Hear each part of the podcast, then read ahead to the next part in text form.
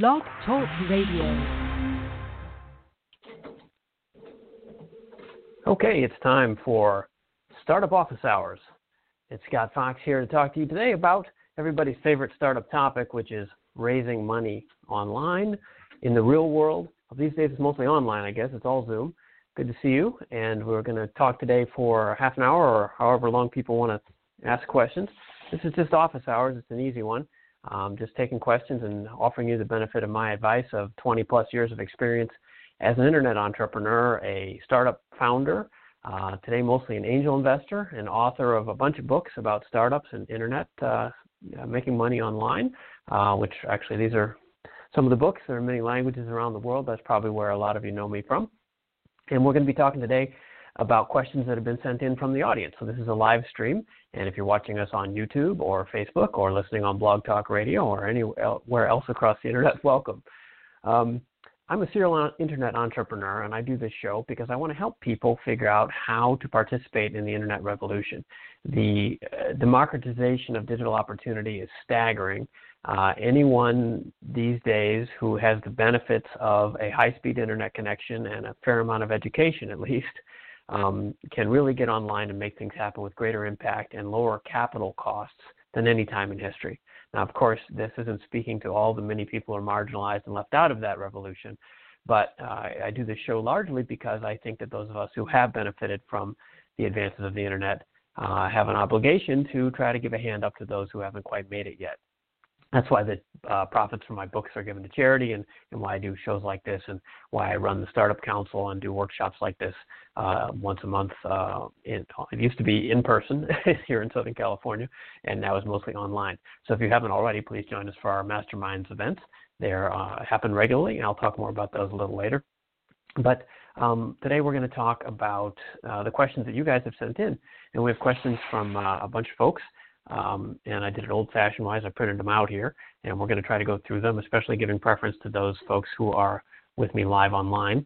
Uh, looks like Anna and Scout are both here, at least so far, and hopefully others of you are watching uh, YouTube, Facebook, and anywhere else across the interwebs. Uh, if you want to chat, um, there are tools uh, set up here that should allow you to, par- to participate uh, in the chat room um, whether you're watching, uh, have a webcam and you've dialed in as one of our guests has, or if you are just visiting um, remotely, uh, like I said, through Facebook. It shows up, it looks like it's showing up nicely on Facebook. Um, so you can watch the video live or chat there. I'm not seeing it on YouTube, although it should be. Uh, the service we're using here should be broadcasting out to YouTube. So if anybody has any feedback about that, please do let me know. I'd be happy to um, try to troubleshoot this and get this going even better for next time.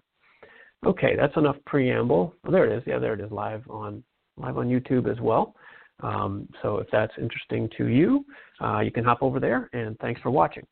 Okay, so who am I? Why am I doing this? Well, I have a long-term background as an internet entrepreneur. Like I said, um, I'm a serial founder and CEO of several startups, uh, mostly small ones that you haven't heard of, maybe some that you have. I've worked as the uh, head of product and design for a Fortune 500 company, establishing their digital division. Um, I have done head of business development and sales for many other startups, and I've talked and consulted for hundreds of startups over the last 20 years, uh, especially as part of the uh, work as research and then um, the charitable efforts uh, that evolved from my books that I mentioned, uh, the most recent of which was Click Millionaires. Um, the today I live in Southern California, uh, so this advice is coming to you based uh, well out of California, but based on my long-term experience in New York and Silicon Valley, uh, where I went to grad school at Stanford and uh, Los Angeles. And uh, enough about me. You can check my Wikipedia page if you want to know more about me. Uh, quick note: I do have a law degree, but this is not legal advice, and I also a background as an investment banker. this is not financial advice either. You should consult with your own qualified experts before you do anything important. okay, but I'm trying my best to help uh, on a friendly basis because I think entrepreneurs are the most important people in the world. Frankly, the world's a mess, and we need more optimists who get things done, and uh, that's why we're here together today. So, no sales pitches today. Just uh, to try to help people out. So, okay, let's see what we can do here, uh, guest-wise. We've got. Um, let's see. Uh, Anna was looks like Anna was first. Anna, let me see if I can pull you. Anna, you want to turn on your camera? Uh, let's see. and I will see if I can. Uh, there's Scout. Hey, Scout, hang on a second. Um, let's get the uh, Anna. If you're there, I can see your camera. If you're feeling shy today, let's see. Well, maybe we'll go with Scout. Scout, hold on. Let me let me look up your question here. Um, hi there. Can you hear me? Okay, Scout. How's that? Yeah. You sound perfect. I hope I'm okay. I'm mobile. Actually parked along Sunset Beach right here. Oh, right. Very nice. That's a good place to be. California is excellent this time of year. Okay, so your question looks like it was about um, apps and building confidence with tech investors. Okay, cool. You want to put it in your own words, and, and we'll talk through it. Yeah, yeah. We've actually uh, raised about 800k on building this app, but it's mostly through you know friends, family, and uh, non-professional investors. Um, but now we're we've got this thing built out. We've got pretty much every checkbox needed to, to ready to scale. We even have a proven uh, of concept that's very promising. But uh, my uh, co-founder and I are kind of outsiders. Um, we uh, used a, uh, a full dev team offshore, have a proof of concept, but uh, we don't have tremendous background in, uh, in technology. So uh, we, we're trying to overcome that. Uh, we've got good growth rates.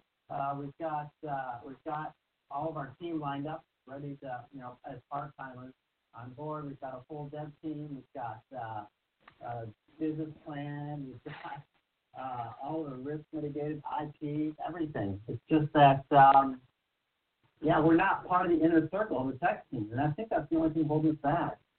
Interesting. Well, congrats first of all on the success. I mean, it sounds like you're. I mean, raising 800k. Would you apparently would you say you don't know anybody? It's pretty impressive.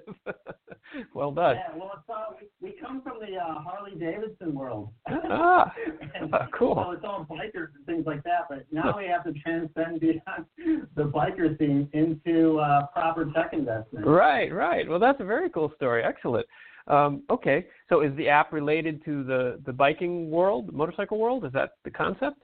Uh, no, it's actually rather universal. Uh, we're uh, we're we're aggregating uh, your digital footprint uh, and your analog footprint into one rapidly accessible timeline, so you can find your path faster than anything else. And we take those memory cues and turn them into uh, remember when questions, so you can collaborate upon memories across platforms. Instagram memories align with Facebook, align with MySpace, uh, and work uh, Apple, Android. So it's like the last place for your life story, and you can build upon those with uh, moments of gratitude and notes of lessons and things like that. Wow. Um, yeah, it, it works. It's just that uh, now we need to uh, go big time, and we're outsiders. Okay. we need to talk to the right people. Okay, great. Well, that's that's a great question. Thank you for bringing that. That's exactly the kind of question that people have from all over the world. I get that kind of thing all the time, but you've got a real live example. So um, there's lots of ways to attack this, and I'm sure you thought of a lot of them. So I apologize if I start too basic, but let, us talk about the. Um, um, I'm trying to even figure out where to start. So obviously investments are, are a um, and can you mute would you mind? It sounds like you're on the road or something. yeah, yeah. Hey, there we go. So you're welcome to chime in if you want to unmute again.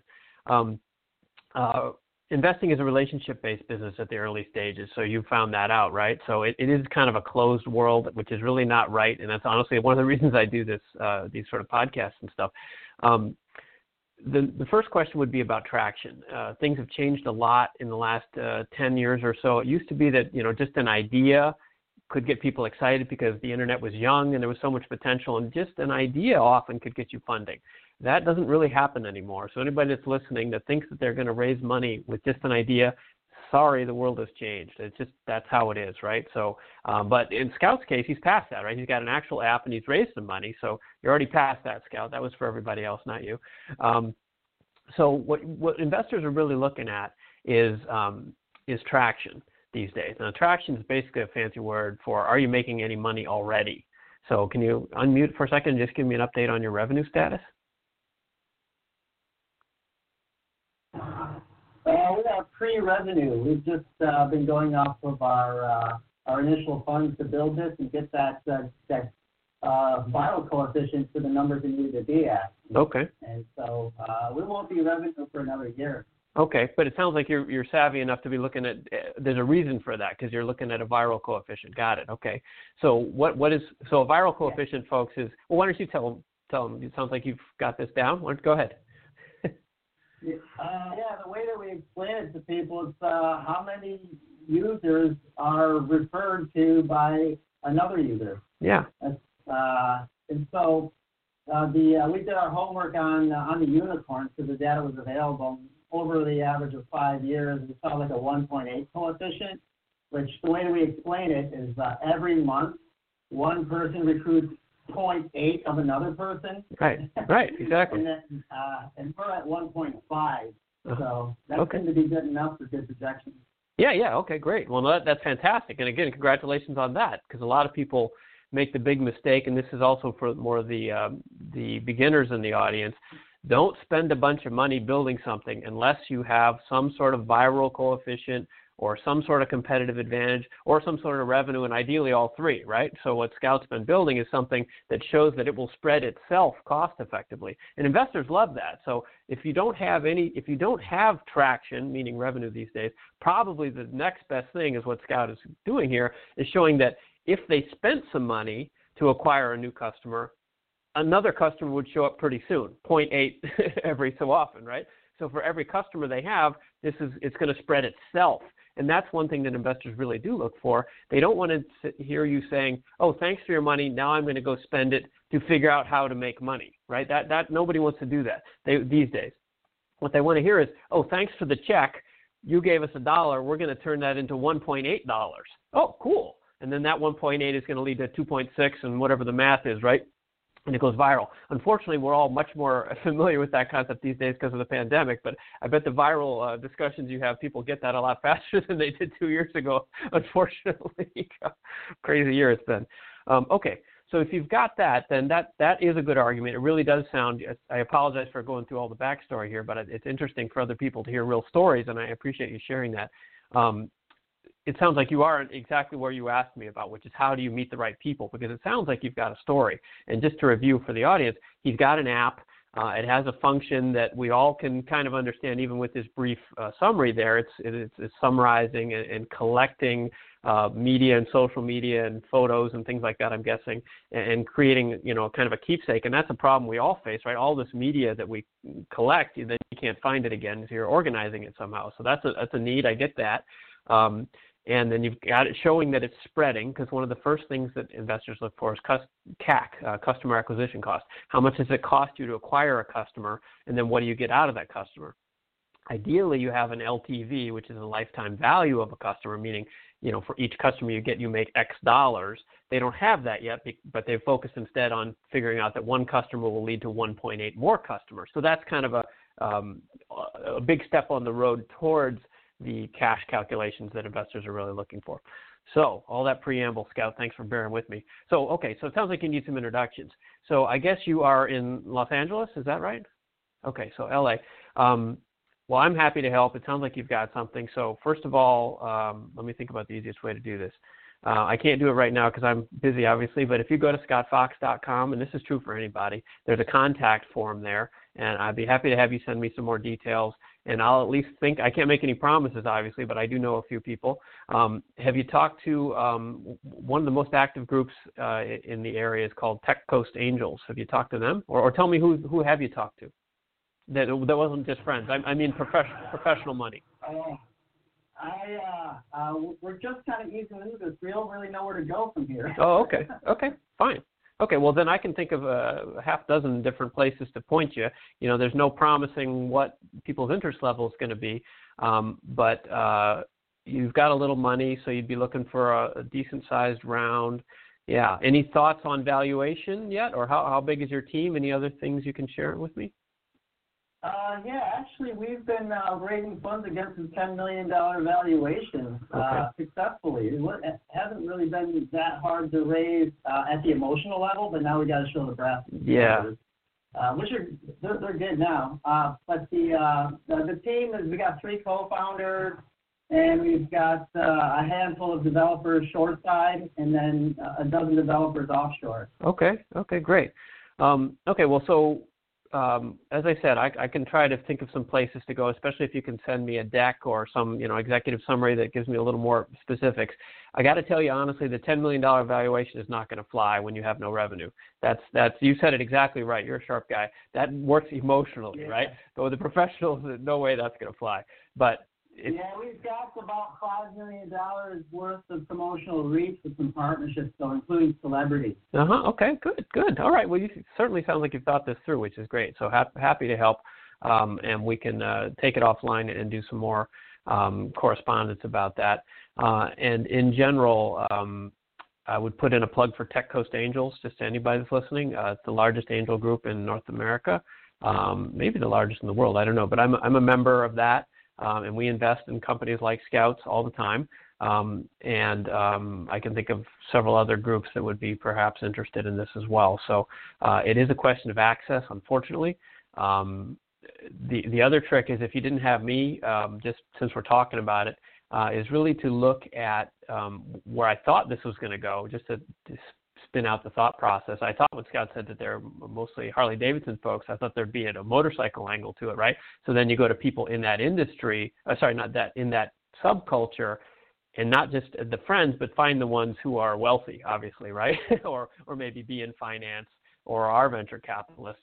And that's the interesting thing about a, a subculture or interest is often there are people where those overlap. You know, there's certainly going to be uh, VCs who also ride motorcycles, right? But you've probably already thought of that but that's where I would start. And then there's the other obvious ways of uh, school alumni networks, uh, and then just your geography. Are you do you live in a place where there are um, you know active uh, financial institutions or uh, funds that invest in early stage companies? So it, it's really a networking game, and that's what I often say to, to early stage founders is um, unfortunately you got to think as much about as much as you love the product and whatever it is you're building the solution that you're bringing to the world the fundraising is, is pretty much a full-time job as well. And that networking strength if you're not wired that way um, you should probably find a partner or somebody who can do that because uh, you anybody that's listening to this has probably read my books or read other things. You know you can knock on a hundred doors and get a hundred no's but it might be the 101st knock that makes a difference. And it really is. It's a crazy, stupid system. It's very inefficient. we'll, maybe we'll talk later in the show or another show about some of the new platforms that are emerging uh, to help uh, rectify that, because uh, a lot of us realize that. But today it's still stuck in this kind of like you got to know somebody thing. Um, uh, and it's largely because people like me, or, or and I'm not the biggest fish in the pond by any means, but there's people just get deluged, right? We just get so many emails, and it really helps a lot if somebody comes with a recommendation. So hopefully, I can do that uh, for Scout and for the, any of the rest of you who have credible uh, early stage stuff. Cool. Well, nice to meet you, Scout. Thanks very much for joining us. Um, hope to see you again. And um, thank you. Yeah, you're welcome. All right. So let's move on to my friend uh, Anna here. Anna, good to see you. Nice to see you. Uh, how are you? I think are you muted? Can't hear you. Hello. Oh, there you go. Well, you sound better than I do. Well, here I'm complaining. You sound better than I do. All right. Well, nice to see you again. Um, you. And I, question. Oh, okay. I do have it actually. Yeah, I'm, I'm prepared. Let's see. Anna comes to the Masterminds meetings. Actually, I should talk about that for a second. So, Masterminds is the organization that I run that started in Orange County, California, where I live now. Um, and they um, we meet once a month, and it used to be in person. It was a lot of fun, uh, and now it's on Zoom, and it's it's still a lot of fun, I think. Um, and uh, we get together 30, 40, 50 uh, early stage founders, entrepreneurs from all over the world once a month, and it's just like this, but instead of me doing the talking, uh, we all talk to each other. It's more of a peer coaching thing, and it's a lot of fun. And there's some networking. Um, I, I guess you like it, Anna. You've been a few times now, right? Yeah. okay. Uh, good. All right. So let me see. All right. Here's your question. Right. So you were saying you were asking about um, uh, gaining and converting traffic to membership platforms. Are ads the only way? I'm impatient. right. So you want to tell us a little more about that? Yeah. So I'm building a membership, private membership community that connects um, coaches and mentors to prime clients within like an educational platform. So um, our audience would be like new female entrepreneurs, side hustlers who are also, you know, purpose driven and looking and looking to find their true calling. So the membership provides them a intimate forum, so it's like a chat community, along with workshops hosted by the coaches who can then pick out clients from our pool. Um, so actually, I did learn this word referral coefficient now. That's something that we are looking to do. That's extremely relevant. Yeah. Um, and maybe that's a form somewhere where we can get traffic from within because we're launching like right now. So we're throwing a launch party to get the word going. Mm-hmm. But that's my question is do I need to start running paid traffic? Because right now we are building our proof of concept. Right. So Right, right. Yeah, well, it's a tough one. A two-sided marketplace, by definition, requires both sides, right? And you need a critical mass on each side so that people can find each other and, and feel like their time is being used well. Um, getting the coaches, usually coaches, experts, CPAs, mentors, there's an abundance of them. right, right. Okay, good. Yeah, that helps, right? So that's the question with something like this: is there's lots of supply. How do you get the demand? And this is true for any marketplace or, or any shop, really. Um, and that's been the big change with the internet. It used to be that like having the, a, a store on the corner was great because everybody drove by each day and they kind of had to encounter your brand. But on the internet, there's a zillion corner stores, right? And, and you can get lost. So finding those people to attract them is tough. Okay, so um, so are is ads the only way? No. Uh, definitely not. Um, the ads ads are the way these days, and I, I think about it like this. Uh, and I should say I've built several membership platforms, and I have spent I don't want to say zero, but close. I think it's zero, honestly. But I, I I've I've not used ads uh, traditionally, but I haven't done that lately. And the world is a lot harder. And these days, Facebook and the other social media they put up all these gates in terms of advertising. Um, so it is it is harder than it used to be. Um, but I don't think ads are the only way. But ads are a shortcut. So before we move off of ads, let me just suggest that if you're in Scout's position um, or anybody's position that they're trying to raise money, one of the things that investors are going to look for immediately, like I talked about, is traction, which is revenue. So if you don't have any revenue, um, then, a good backup is like what Scout was doing is some sort of viral coefficient showing, you know, if we attract two people, they're going to bring in two more and showing that it will grow, like that kind of thing. But even to do that, you need to attract those first few people, right? So that is a good use of some money. Um, so you may not have $100,000 to spend on ads, but it will give you some actual metrics. You can buy performance. You can buy a few visitors for 10 bucks or 50 bucks and run a few tests and then tweak your sign up process, tweak your welcome video, tweak your autoresponders, whatever it is, tweak the copy in the ads, right? And play with that a little on a limited basis, and ads are a great way to do that. So I'll still gonna I hear your question. I'll still talk about like what you can do other than ads, but I wouldn't skip over ads completely because using them to test is fabulous. The market research you can get out of spending $100 on Facebook just to see who shows up and what they like and don't like is really really valuable. And ideally, you can modify your product and adjust your onboarding process or you can actually find out it's perfect right? And then develop the kind of metrics that that um, that Scout has done to show, so that you can say to an investor, I don't have any money yet, but look, we spent hundred dollars and we created, you know, we saw this result, which effectively means if you give me a million dollars, in three years I can give you two million dollars back, right? so that's the, the sort of game you want to be playing. yeah, right. Sounds good. Okay, so let's talk about not ads. So the not ads thing is is social and viral. It's much more like um, I used to be in the music business a long time ago, and um, we, we would try to break a record back when they called them records. the idea was you would go out and meet people, right? And uh, or like a new club. And the way I have had success um, promoting membership platforms is thinking of it not like a product, but more like a party. And this can be useful. Um, I call it an onion strategy um, because you, you have a core group of people, like the cool kids, that you want to invite. And these are people you probably already know. But then you develop several lists which are increasingly wider away from you. Um, and start with ones that are kind of the easy gets, right? Whoever that is. And I know these are customers, so there may not be any easy ones, but there's some easier than others. Um, and then say there's, you know, 25 people on that list. And then the next layer of the onion is 50 or 100 people that are slightly, you're slightly, you know them less personally. And then 100 or 300 past that. And try to develop a rollout strategy. What you don't want to do, and this is, you, you scared me a little because you might already be in process of doing it, is launch a membership platform with a big bang. Unless mm-hmm. you've got a million dollars to put behind it because people are tempted to do that because it's kind of like um, a movie premiere back when we could go to movies anyway, right? It would all be like, you know, coming on the 30th, the new Star Wars movie, boom, boom, boom, everybody go on Friday night, boom, and blow the box office up. That doesn't work for membership platforms unless you've got a, as much money as Star Wars does, because you you need people to come in and build relationships, or the the platform will, will falter, right? What you need instead is a few people that are interested who develop that viral coefficient to tell more people. So back to the onion thing, if you've got 10 people you really like, and you can bribe them, right? This doesn't have to be, you know, pay me a, million dollars to come join. Like it can be free for 90 days or, you know, half off or you, know, you can play with different offers, right? But the idea is to get some some people in and get them engaged enough, hopefully that they tell others and they tell others. And but you start with the easy ones and gradually expand and you market each of those groups separately with two things.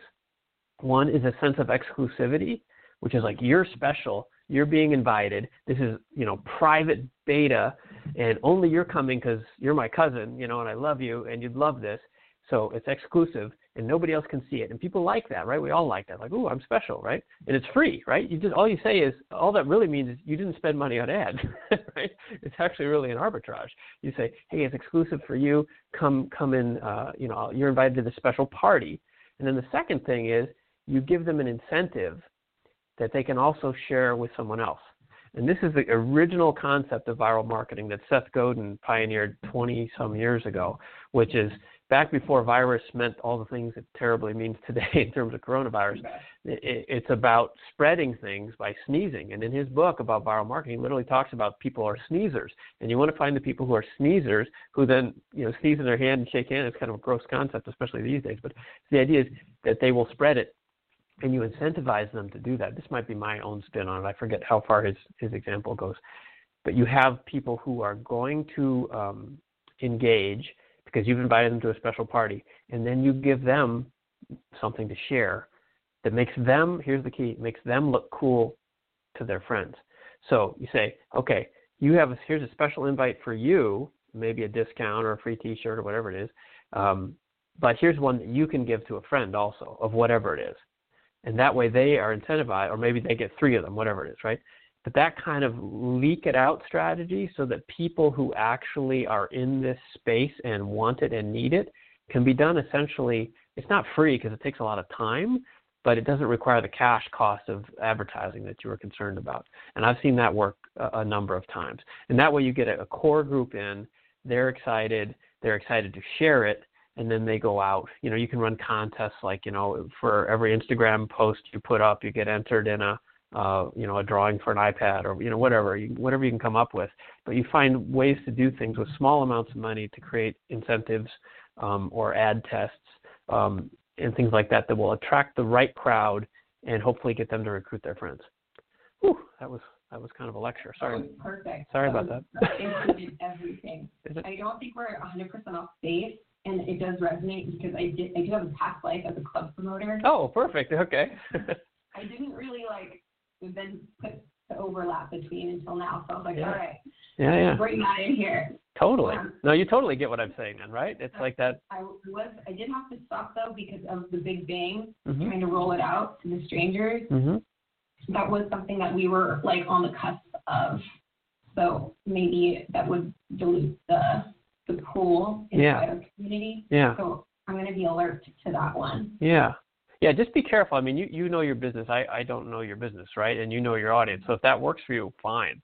Uh, yeah, great, you know? Ghost town or people uncomfortable on the other side of the wall. Exactly, exactly right. Yeah, it's exactly. If you know nightclubs, that's exactly what it is, right? You promote and bring all your friends to the club, and there's nobody there, and it turns out drinks are fifty bucks a piece. You know, like oh, right, and then you burn all your friends.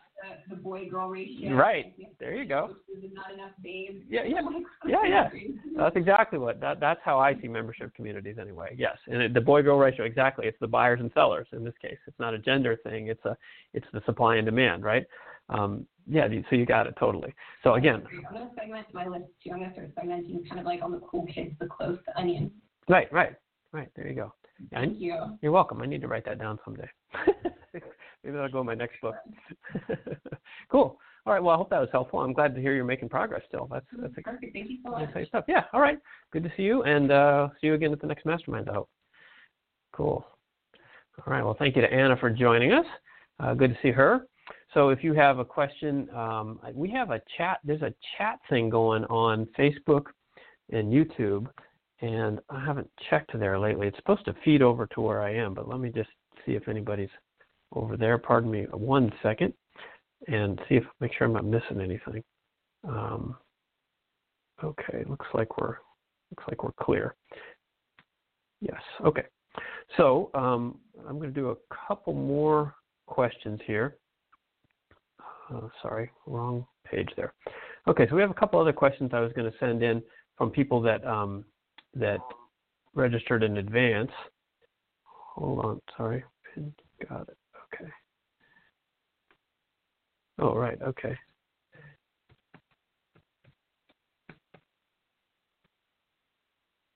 Cool. I'm just typing into this chat room to make sure it's working. And if anybody wants to reply over there on YouTube, please go ahead.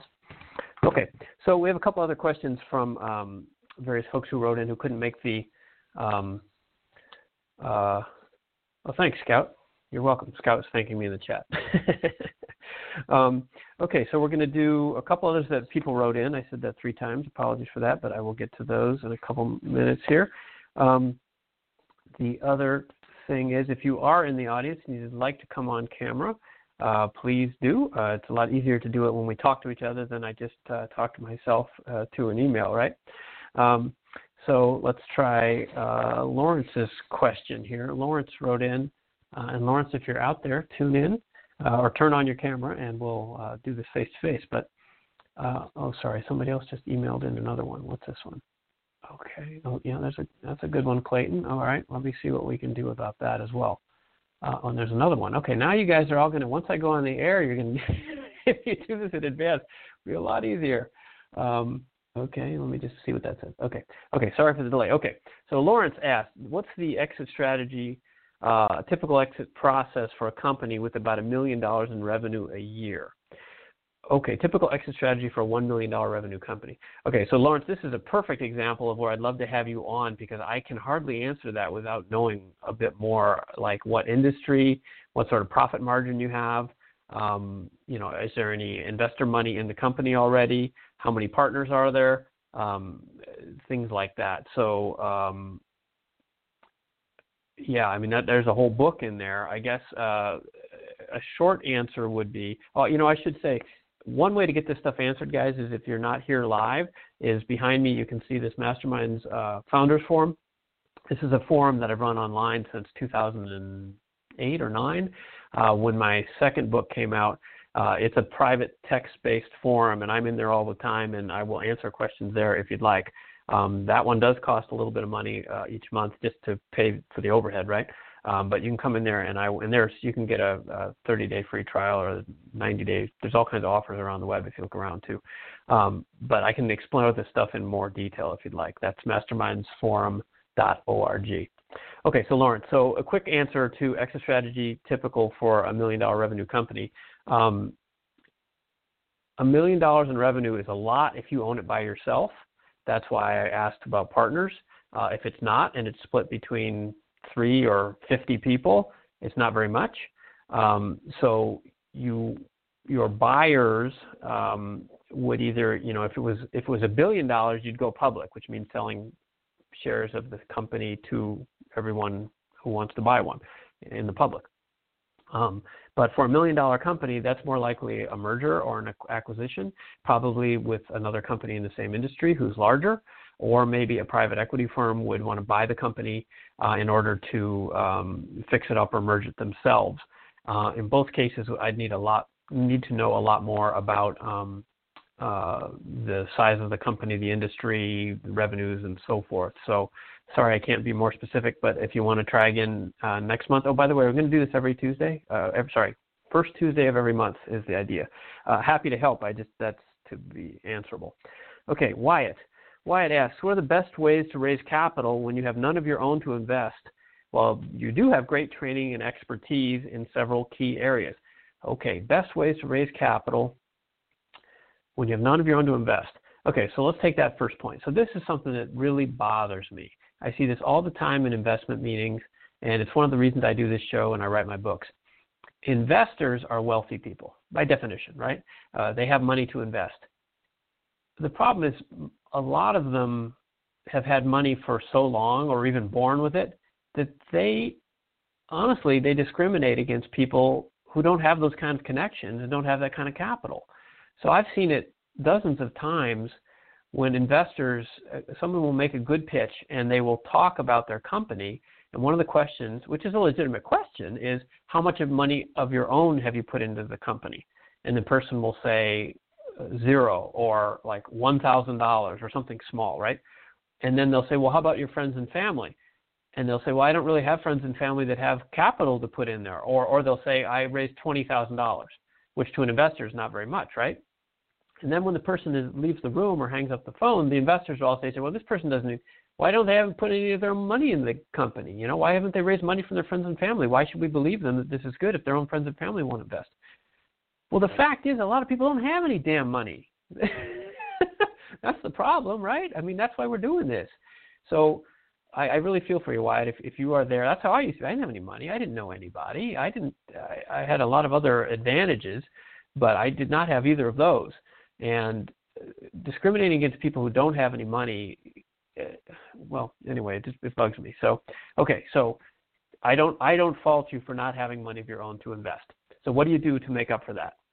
Well, you have two uh, other things that you mentioned. You have great training and expertise, and you have them in several key areas. So right on, man. That's that's a great, obviously, a big step forward. Um, several key areas and great expertise. That's where it starts. So the next is doing some of the other things we just talked about, which is demonstrating activity in this company, right? What is it doing? A clear pitch, what it does, um, and how it will make money, even if it hasn't yet. Um, and again, we're, we're, back to the same themes. What's a customer acquisition cost? What's your typical customer look like? And then what do they end up paying you? Or and or a viral coefficient that shows that if you had 50 customers, that would lead to this many more customers, which eventually leads to revenue. Those sort of equations. If you have a little money, presumably you're employed uh, at some level. Uh, you're writing me from Beverly Hills, and uh, you have uh, training and expertise in several key areas. So presumably you've got a couple nickels to rub together, even if you uh, haven't been able to put money in uh, on a large scale. Um, use some of that to do what I was talking about with Anna a few minutes ago. Run some tests, uh, buy some ads, and show. Look, I spent $100 and it created $200. And, and if I had $100,000, I think I could create $200,000. And if I had a million, I think I could create 2 million. Like those kind of equations are what you need to demonstrate because the fact is investors, uh, they don't care about your idea as much as they care about the dollars and cents. I mean, that's their job, right? Especially for venture capitalists, it's their job. It's not even their own money. They're investing other people's money, so they have to be really specific about the return that they expect to get. So you have to model this stuff out and make it easy for them. Uh, and demonstrating those kind of formulas and equations, you know, one dollar in equals three dollars out over two years. Those kind of spreadsheets and models are really important for this kind of stuff. Um, so um, demonstrating those things will then help you raise capital because investors, it all comes down to the math, right? They want to see the arithmetic. And um, that's where I would start, Wyatt. Uh, I hope I hope that's helpful. Uh, and if not, like I said, come to the next masterminds. Uh, I've said that a couple times now. The next one is let me check my calendar. Uh, it's the 18th, I think. Hold on a second here. I'll, I will let me. I was supposed to write. Oh, actually, I think I put it. I didn't write it down. Hold on. This is worth talking about because you guys can come. Um, they're usually on a uh, Wednesday or Thursday night at five o'clock Pacific time um, and uh, they last about two hours. And we take a bunch of questions, and the whole group discusses them. So you don't just get me mouthing off; you get the the wisdom of the crowds. And uh, we also do pitch practice, so you can practice your investor pitch in front of a friendly group, including experts like me from you know, Silicon Valley and stuff. Um, and uh, we also do some networking. It's a lot of fun. So the next one is, yeah, it's Thursday the 18th of February, and be happy to see you there. You can find tickets at uh, Masterminds um, mastermindsoc.org. Mastermindsoc.org is where the tickets are. Uh, or you can find us on Meetup or uh, a lot of other places online. Uh, so come and pursue that. Okay, a couple more questions here. These are good questions, guys. Um, thanks to Christine. Christine from Florida wrote in, said, no questions right now, just interested. So nice to have you, Christine. nice to meet you. Um, and we'll get back to a couple more questions here. Uh, Ty and Matt uh, both have questions about development. Okay, uh, technical development, that is. So, not so much fundraising. That's fine. Uh, we do that here as well. Um, let me see, which of these should we do first? And if anybody has any other questions, uh, send those in pronto or we'll be wrapping up. Uh, are we in 40 minutes already? I got to talk faster. Okay, sorry. so, this will be probably the two for the day. So, Matt asks, um, where, uh, Matt from Calgary, uh, Alberta, Canada, do the benefits outweigh the negatives when it comes to offshoring development as a method of saving on initial startup costs? So, is it better to offshore to save money or keep things onshore to save costs? Um, well, Matt, you've set up the uh, dichotomy there exactly right. Uh, those are the, the, questions and the problems. Um, the um, uh, the trick is you need to save money as a startup, and you can do that by offshoring, but then you have development difficulties in terms of um, working with people in other time zones usually and uh, communication gaps and maybe they're not all they said they were because you didn't you, you, know grow up with these people. You didn't know them like you might have known the developers that you hired who you went to high school with in your local town. Um, those are all real issues. Uh, i don't there's not a clear answer one way or the other. Um, especially if you're dealing with high tech. Um, this came up in a, a recent uh, pitch uh, competition I was judging actually, and I think it's a valid question uh, depending on the level of technology that you are talking about. So if you're talking about something small, then I think it's fine to offshore if it's not particularly uh, protectable, valuable intellectual property. For example, um, I offshore things like um, uh, development of uh, an ebook, right? Or uh, which is what I've got the content, but they're going to package it for me or create the cover for it, you know, that kind of thing. It's fine. It's clearly my book, um, you know, that kind of thing. Um, and uh, that has a low risk of being pirated. If you're going to do something a little more up the scale, like an app, you know, is it an app that specifically and applies in a certain niche subculture, like maybe Scout's thing with Harley Davidson riders, right? Or you know, you're a, a soccer player or something, it's unique to that subculture, so that even if it turned out that you couldn't trust the offshore development agency, that they're unlikely to be able to use it and commercialize it because the key of it is they have to know the world of motorcycles in order to take advantage of it. That also pretty low risk. Where it starts to be risky, of course, is if you're offshoring something that's real tech, like you've got algorithms or artificial intelligence, um, you know, tools um, and software, or even processes, I guess, that are replicatable that could be essentially stolen. Now, of course, any offshore development agency is going to ha- have credible documents. You're supposed to sign all this stuff. It says they won't misbehave um, but you never really know. And the fact is that you're never going to sue anybody. You're not going to go and fly to India and sue somebody in, in Mumbai, right, or in uh, in the Ukraine. That's just not practically um, financially realistic, right? So you have to have some level of trust with these offshore agencies. So um, I guess the summary is sometimes it makes sense. The lower tech things you're talking about, the more it does. And there's also absolutely an issue of saving money while you're small uh, and then maybe uh, onshoring later. A good in between, and here is a punchline for you, uh, uh is uh, um, to find an agency that you can manage here that they then offshore for you, right? So there are um, a number of those. I can think of a couple off the top of my head. If anybody wants to email me at scottfox.com, um, I can give you some names. Actually, Scout just chimed in the chat here. Uh, he has a recommendation. Scout, please send that to me when you send me your uh, your investment deck stuff, because um, we're always looking for good in between. So there are people that are here that specialize in being in your time zone, um, speaking fluent English. Hopefully, you can develop a relationship with the cost is going to be a little higher because they're middleman, obviously, but then they outsource the back offices, you know, in the Philippines or Belarus or, or China or wherever wherever it is, right? So that's a good in between that might help you split the difference, Matt. All right.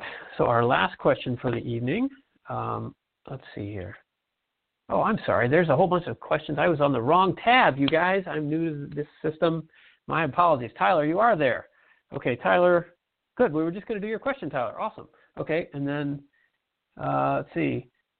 uh, see what is the minimum return? Okay. All right. Oh, here's another one. Okay. Hold on, guys. All right. So I guess okay. I'm going to try to cram in three or four of these in the next few minutes. Tyler, excellent. So if anybody wants to come on camera, I'll tell you what. I'll give you Tyler if you're there. If you want to turn on your camera and talk about this, I'll give you free tickets to the next masterminds uh, meeting. How's that? Bribery. Um, anyway, makes it more interesting for people to watch, right? Okay. So Tyler's question was. Um, um, I live in Washington, D.C., cannot seem to find any strong developers. I really want a motivated developer to be partners with me. This is coming in through the YouTube chat. Um, and as you sent it in earlier, Tyler, you phrased it. Do you have any advice on where or how to find a developer to partner with to create an app? Okay, same idea there. So um, finding partners is probably the biggest challenge of early stage founders, partners of any kind. Um, it's really hard to find reliable people. That's just life, right? I mean, it's really like dating and getting married. You hopefully you'll find a good one, you know. A lot of people don't, um, and it takes a lot of work. So, uh, first of all, don't feel bad if you've had trouble finding a partner. The media makes it sound easy, just like they make it sound easy to raise venture capital, right? Everybody wants a quick fix. Raising money is not easy. Finding a partner is not easy. But given that, um, a good way to find an app developer, honestly, the only way, if you're a non-technical person, here are the way, the lanes that I have found to have success. The first is to uh, look in your own network. Go on LinkedIn, go to your uh, wherever you went to college, or um, you know affiliate groups that you belong to, and just put the word out that you're looking. And you're going to have to kiss a lot of frogs before you meet a prince or a princess. Um, the other is to um, go on to um, different meetup groups where people like that congregate and mingle. Same thing. It's like you're it's, you're you're dating really, right? A, a faster way can be to go on Upwork, which is a, a gig platform. If you haven't seen that, Upwork.com, and they have it's a marketplace for contractors from all over the world, and they've got like a hundred thousand developers just waiting for you to pay them, right? So um, I would uh, this has worked for me multiple times. Um, put out a very minimal project and don't just publish it because you'll get deluged, but come up with a basic, real simple project that's kind of like a test, honestly. And then you do your research. Don't just post it publicly, but go do the research on Upwork.com. And there's a bunch of filters you can use. Find developers that only have, you know, that do apps, a specialist in this language, and they the cost with this this range. They're fluent in English. They've built at least a thousand hours before or not, or you know, there's all these parameters, and you can get a list of you know a hundred people, and then look at them and pick five or eight of them and invite them privately to see this job you've offered. And maybe that way you can get somebody who's you know much more targeted and find somebody to work with. Um, I wish I had a better answer for you. Uh, there are services out there. There's um, co-founders Institute or something like that. Uh, you might try that, but they seem more of a kind of coaching platform than actually a matching service. Uh, it, it, there's not a good answer. Uh, honestly, it's a startup idea. If anybody has a good idea of a better way to match founders, I think a lot of people would love to hear about it. Okay, uh, Jordan. Jordan Carlson. Hey, man, good to see you. Um, there's also an app called Shapr where you can connect with possible technical co-founders. Thank you, Jordan. And he's spelling that S-H-A-P-R, Shaper. Shapr. Uh, excellent, Jordan. Thank you. And Jordan's a fairly technical guy, so I would trust his recommendation. Good to see you, Jordan. Um, all right, and then I think our last question today is, um, oh, sorry, we got two. Uh, Joel wrote in from Chantilly um, in Virginia, but uh, C. Gillespie. Hold on here. Let me find that one. It was just here a moment ago. No, that's the same one. Clayton, Clayton Gillespie from Vienna. I guess that's also Virginia. Okay, heavy on DC today, huh, guys? Can you explain what sort of investment return on exit and timetable for exit would be the minimum that a VC might consider a win? Okay, this is a really good question. Um, what does a VC consider a win? Um, yeah, let me think. Um, so, okay, so sorry, I just had to collect my thoughts. So, this is one of the big problems for early stage founders is they don't understand the economics of how venture capital firms work. I won't go into it at length because it's a book in and of itself But one of the reasons you're getting blown off by investors, everyone, I'm not picking on Clayton here because I don't even know what he's working on, but um, but in general, is that your ideas are too small. Unless a company can credibly make like a billion dollars, the economics of how venture capital firms work out don't make it worth the time of venture capital partners to invest. It may sound like a lot to you to have a company that makes $25 million, but it's not enough for a big VC fund. The quick reasons for that are that VC firms tend, each fund has a 8 to 10 year life. There are a bunch of partners that split the profits. Um, they are always looking at other deals, which may be larger. Um, they have to manage how much they get of each company because they will be diluted in future rounds. Um, so they're looking at your future funding needs as well. And there's all kinds of factors that go into this, which basically mean if a and VCs make good money, right? These are people with good, important, uh, strong mathematical, analytical. They could be making, you know, serious six figures, if not seven figures, working for a bank so they're not going to do this and only want to make you know 50 grand on a deal, right? They, every deal they bring in has to make serious money to pay everybody that's involved, right? So um, one of the big answers to Clayton's question is the minimum return on investment. Whatever you're thinking, times it by 10, right? Uh, a VC doesn't consider anything to be a win unless they like personally are going to make like a million dollars off it. I mean, seriously, that's how this works. I mean, I'm not being specifically literal, but that's how they look at this, right? They're sitting on a pool of capital, millions, maybe hundreds of millions, maybe billions of dollars, and they're writing big checks because they need to get a return on that investment. So, you know, you may look at them as a firm and the fund, like, wow, they've got a hundred million dollars. But the individual that's writing that check, he's got to, he or she's got to go to the partners meeting and present this deal and say, this is better than every other deal you guys are seeing this week, and we need a yes on this from the partnership because if we put in a million, we're going to get like 50 million just for our share, right? Not the whole company, but just our share. That's how you get things voted uh, to invest in, right? That's how the partners are going to go, yeah, cool, let's invest in that one. So those kind of numbers are exciting, especially if you are from a non-financial background. And I used to be this way myself. Like I said, I, I grew up without much money. I didn't know. I never took accounting. I didn't know any of this stuff. Um, it's all self-taught, basically. Um, it sounds like a lot of money to you. I know a million dollars sounds like a lot, or fifty or a hundred million dollars sounds like stratospheric, but unless it literally translates back to like a million dollars per partner, then it's not a win. And I know that sounds crazy, but it's true. So, um, two thoughts before I move on. I know that was kind of general, Tyler, but again, I, this is a quick show, but you could come join us in the Masterminds Forum if you'd like to pursue this further. Um, there's a woman named Elizabeth Yin, Y I N, from the Hustle Fund. And she has a great video of, that explains this kind of stuff that I saw recently. Uh, and it breaks down kind of the math for how a VC fund actually returns the money back to its limited partners and to the staff, and you'd probably find that instructive. Um, and then the other thought, I forget what my other thought was, but that was hopefully that was a good one. so we're gonna keep moving here. Um, but just be aggressive, I guess uh, that would be my takeaway. You know, if your target market is this big, figure out how you can make it this big. The bigger the market is, the more likely that that funnel is going to lead to more revenues for you. Um, and uh, the idea of aiming high is really what people are looking for. Um, oh, that was my other thought is that um, this is a very different answer if you're talking, you said about um, a venture capital firm. That was the question. It's a very different answer if you're talking about angels or if you're talking about family. So angels um, have different kinds of careers. They are often retired and have some money, and they don't have a bunch of partners they're sharing with. So they more often invest based on interest in the idea and maybe a relationship with the founder. And they might be happy with a 3x or a 10x because they're doing a bunch of small deals, maybe 20 grand or 50 grand at a time. In a 10x on 50 is 500 grand. Hey, that's cool. I can play more golf, right? It's not the job of a VC associate or principal at a firm where she's part of a $100 million fund. The economics are very different.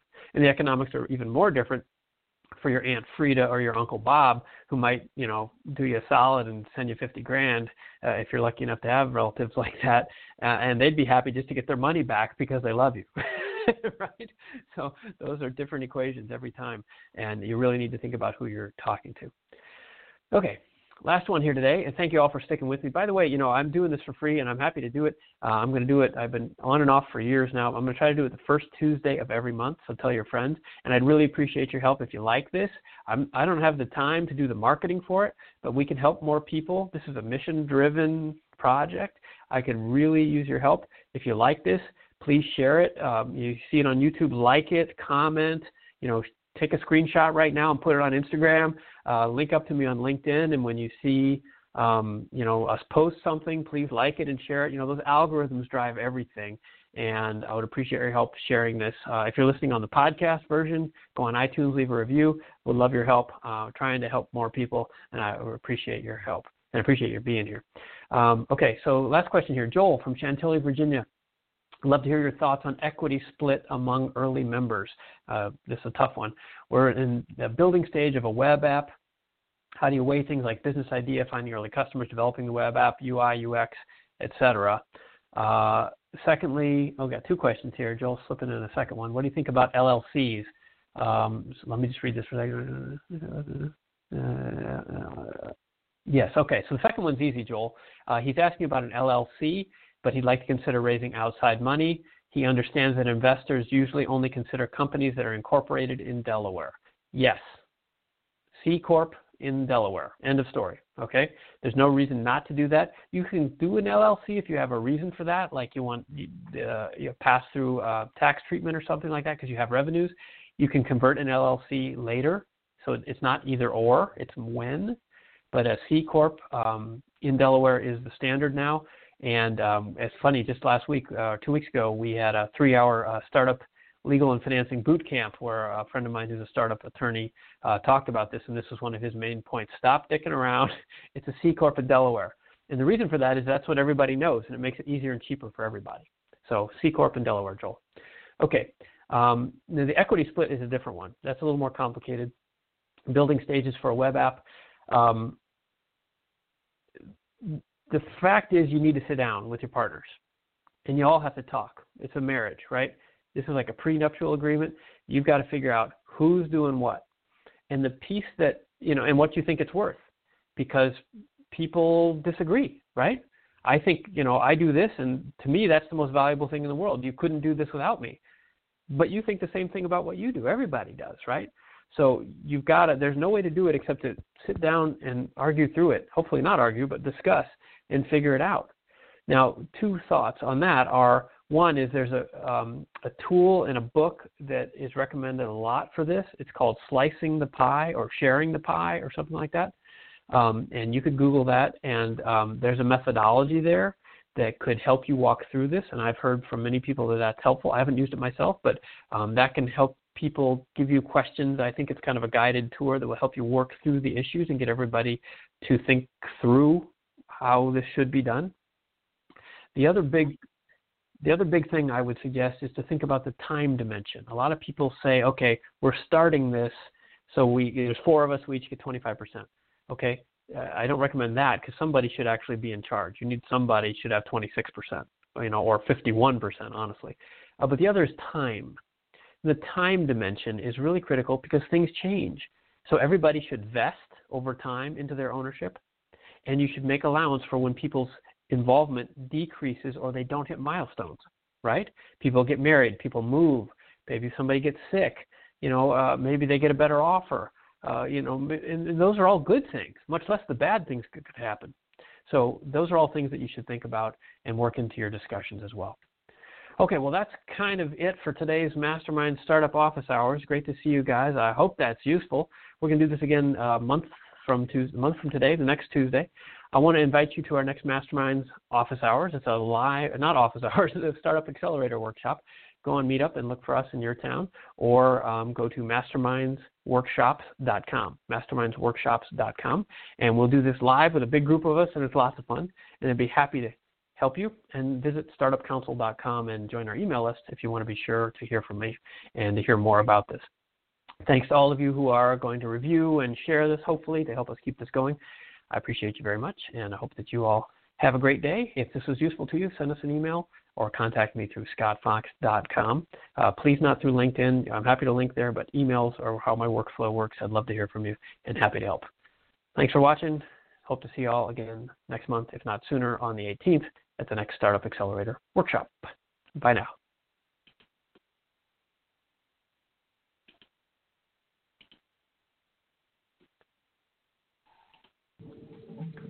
Okay, it's time for Startup Office Hours.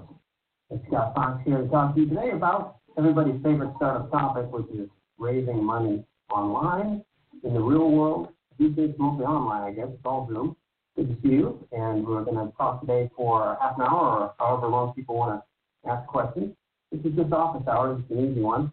Um, just taking questions and offering you the benefit of my advice of 20 plus years of experience as an internet entrepreneur, a startup founder, uh, an angel investor, and author of a bunch of books about startups and internet, uh, making money online, uh, which actually these are some of the books. Are many languages around the world. That's probably where a lot of you know me from. And we're going to be talking today about questions that have been sent